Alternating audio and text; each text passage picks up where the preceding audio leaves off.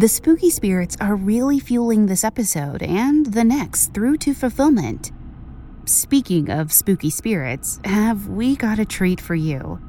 Does the idea of demonic laughing directly into your ear make your hair stand on end? How about shadow creatures stealing your valuables? Happy October, everyone. okay, ready to get spooked?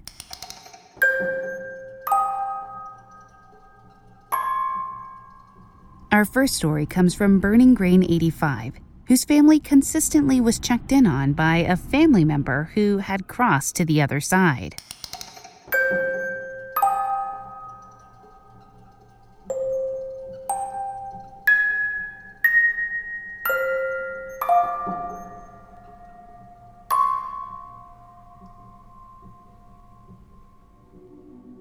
My family has always been somewhat sensitive to the paranormal. More than a few of us have had unexplained instances, but nothing like what kept happening a few years back. The year was 2000, and while the world survived Y2K, unfortunately, my great grandmother did not. A few months after her death, every few days, we would receive phone calls from a number with a caller ID that said 00 00 0000. Every time we picked it up, it was constant white noise like a TV channel that didn't come in right. The first few times, we simply assumed something was going on with phone lines and disregarded it. However, for whatever reason, we always picked it up. Now, for those of you young ones, the year 2000 was a different time. Cell phones were new, and most people had landlines still. The worst part was the fact that almost all of the internet was dial up, meaning a simple phone call could interrupt the song you've spent the past five hours downloading on LimeWire. So obviously, these white noise calls became annoying very quickly. Finally, my mother called the phone company to see if they could see where it was coming from. Well, once the phone company investigated the number, they discovered the calls were coming from a payphone. But not just any payphone. This payphone happened to be located right outside the cemetery where we had a few short months ago laid my granny to rest. Not only that, but the payphone was disconnected from use a couple of years before and wasn't even capable of making calls. This settles it for my family. We decided it was my granny, so every time the calls came, we simply spoke to her the same way we always had, and all was good. The calls continued for around two years at this point. I lived at the time in an area where tornadoes were rare, but when we had one, it tended to be incredibly damaging. One night, one came through the neighborhood, causing a lot of damage. However, my home was thankfully spared. Not long after it passed, the phone rang. This time, however, instead of white noise, my mother swears she hears her ask if everyone is okay. Mom reassures her we are all fine and everything is okay. After that, the calls stop, and we hope she's moved on to find her peace, knowing that we are okay. Ten years later, both my grandmother and grandfather have passed and been buried alongside the rest of our family. My mom decided to move into her parents' home. At the time, I'm living with my boyfriend, and we decided to stop by the cemetery so I can introduce him to my beloved grandparents. Once I got back into the car, I checked Facebook, and my mother had only two minutes before posted a photo of a phone showing the same triple zero number and saying how, after so many years, she's finally hearing from heaven again. I call her frantic because I'm literally staring at their graves at that very moment she received the call while my ex and I were standing there. My only assumption to this day was my family really didn't like my boyfriend then and was willing to call beyond the grave to make that fact known. That was the last call we had ever received, but not our last experience. To this day, however, we still have the same landline number, just in case they ever need to talk to us again.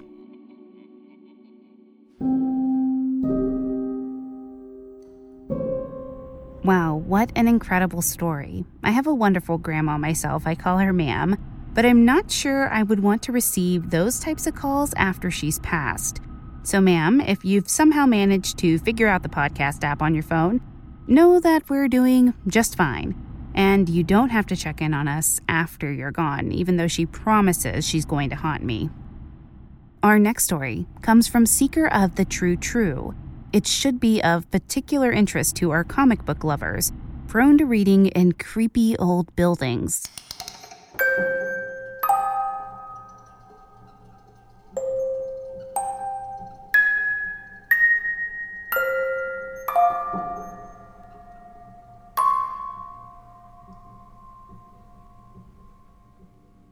I'll have to spend a lot of my time setting up what was only a couple of seconds of terror.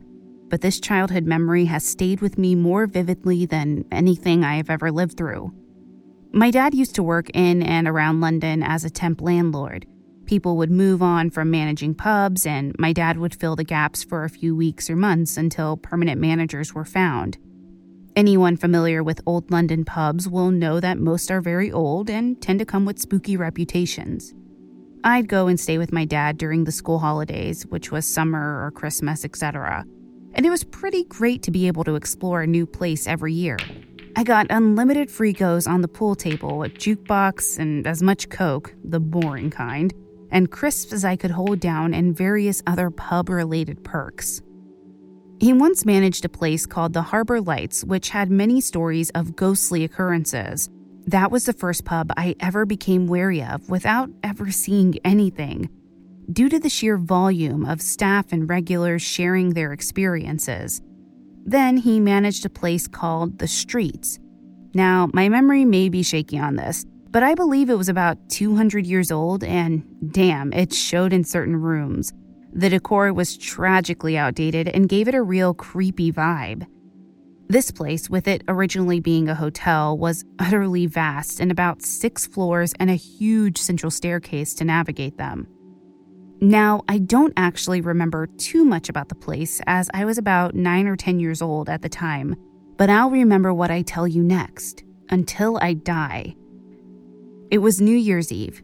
My dad was going to be working that night, which was fine as his girlfriend Michelle who I got on with fairly well, was going to stay upstairs with me until he finished.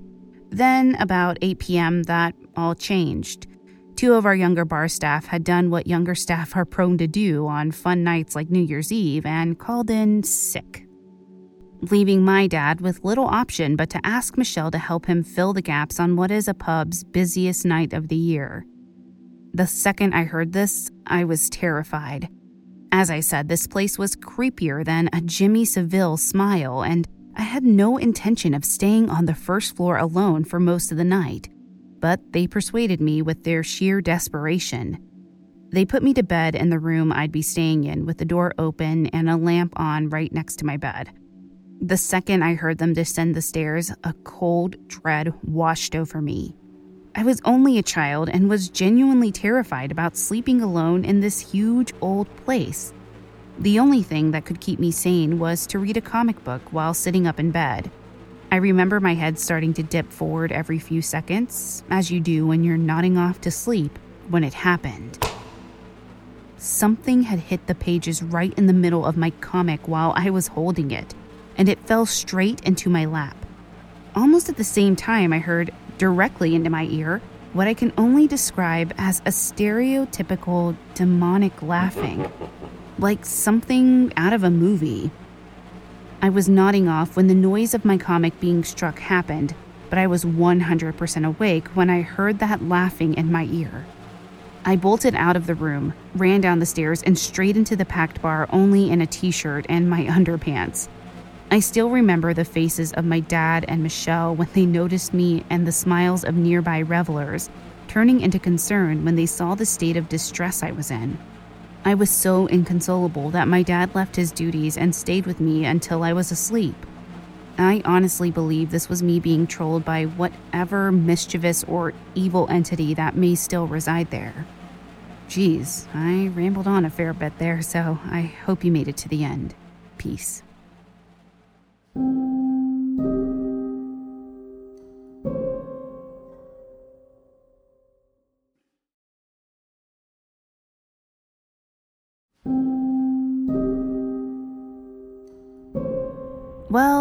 I'm so glad your dad came back to stay with you. I'm not sure if I'd even be able to go back to that same room ever again. In fact, I know I wouldn't. To any trolling demons out there, you're not allowed to interrupt my reading, no matter where I am. Thanks. Our next story from Jesse will be sure to put the spooky spirit right into you. From creatures, knocking, and full blown scratches, this story has everything I want to stay away from.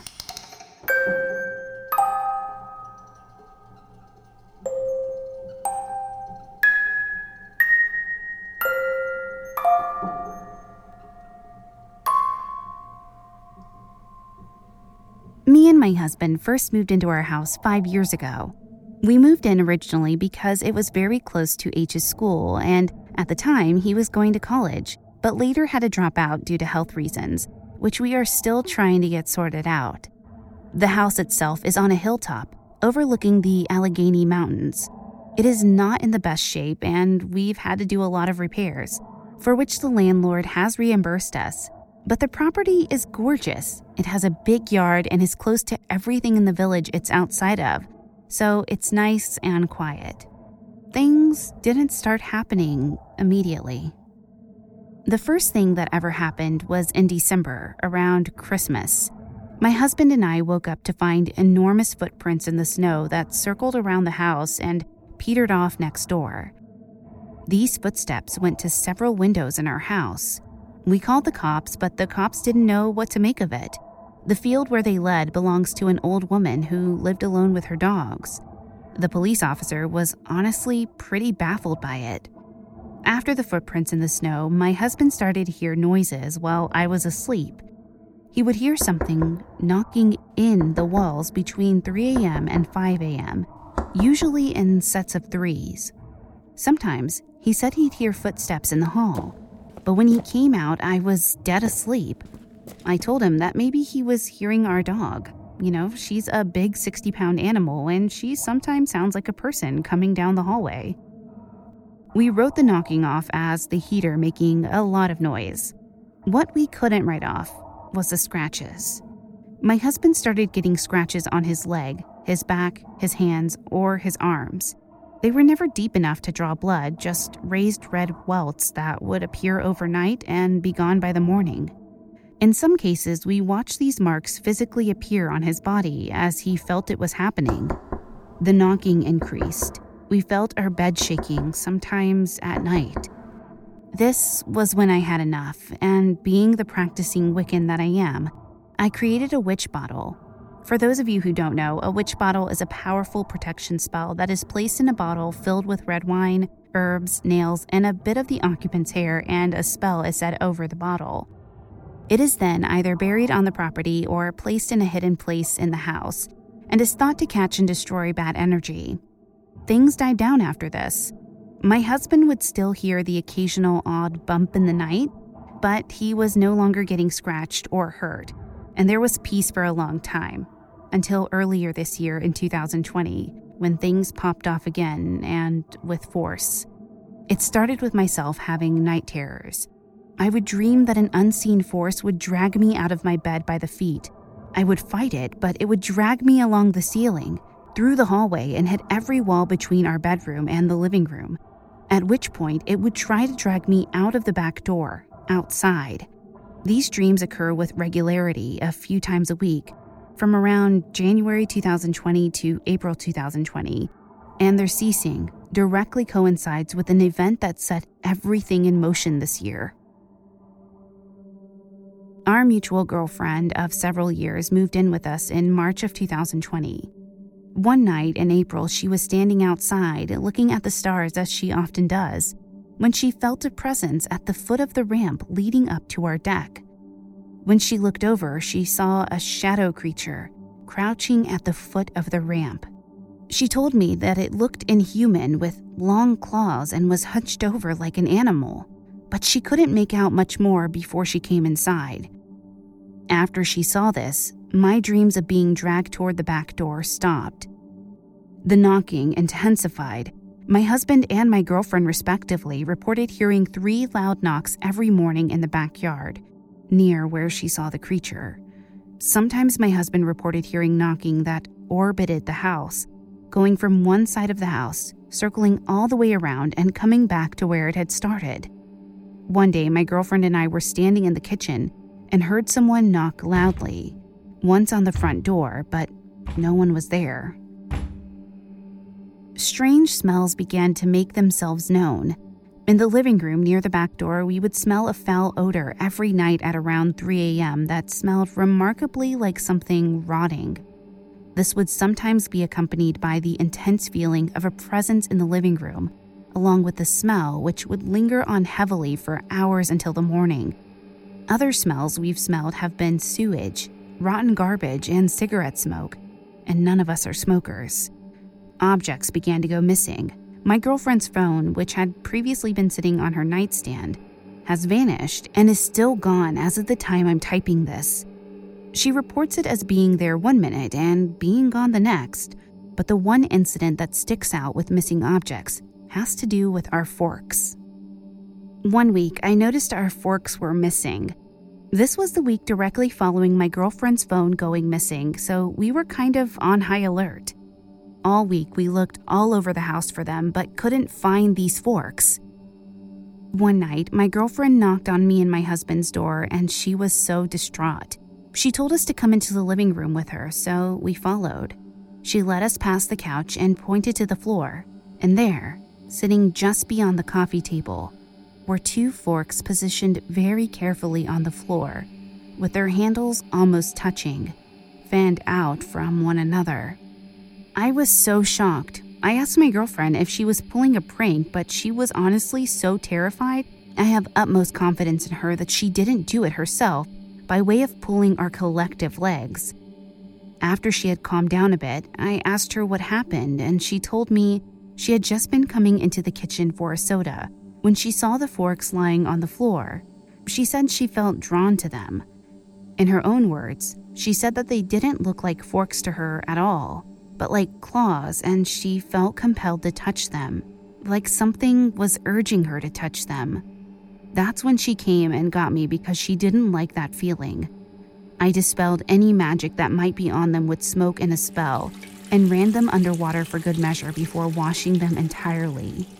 After this incident, all of our forks reappeared in the dish rack that night.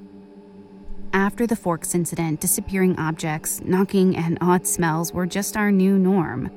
Recently, I was awakened shortly after falling asleep because I heard three loud bangs on the back door, which was reported to have happened by my husband, who was awake, my girlfriend, who was woken up by it, and our two dogs who barked at the sound. Looking out the window, there was no one there and no evidence of anyone having been there at all. Now, the present day, my husband is getting scratched again. A few days ago, we were in the kitchen around 3 a.m., and my husband said, Ow! And when he looked down at his hand, a red, angry welt was forming in front of us from the back of his hand and a straight line down to his thumbnail. It was gone a few hours later. The history of this house was not disclosed to me before buying it, but doing my own digging, I've found that the house has seen two deaths in its time since being built in the 80s. Both of them were older women who passed of natural causes. But one of the women, Lydia, seems to have a particularly sad story in which she died destitute, with only enough belongings to fill two purses, according to her daughters, who she seems to have been estranged from. When she passed, they didn't hold a funeral for her and simply cremated her with no ceremony at all. The other woman was surrounded by her family when she passed of lung cancer, and Lydia died of pneumonia. However, that said, I am not sure it is either of these women who is haunting us. I can't say for sure, but this seems like a pretty classic poltergeist haunting to me, and it seems to be centered around my girlfriend, or at least targeted toward her as of now, though it seems to be targeting my husband as well. I'm not really sure what to make of it myself. I'm in the process of creating a new witch bottle since the old one has expired. Hopefully, it does some good, since it did the last time.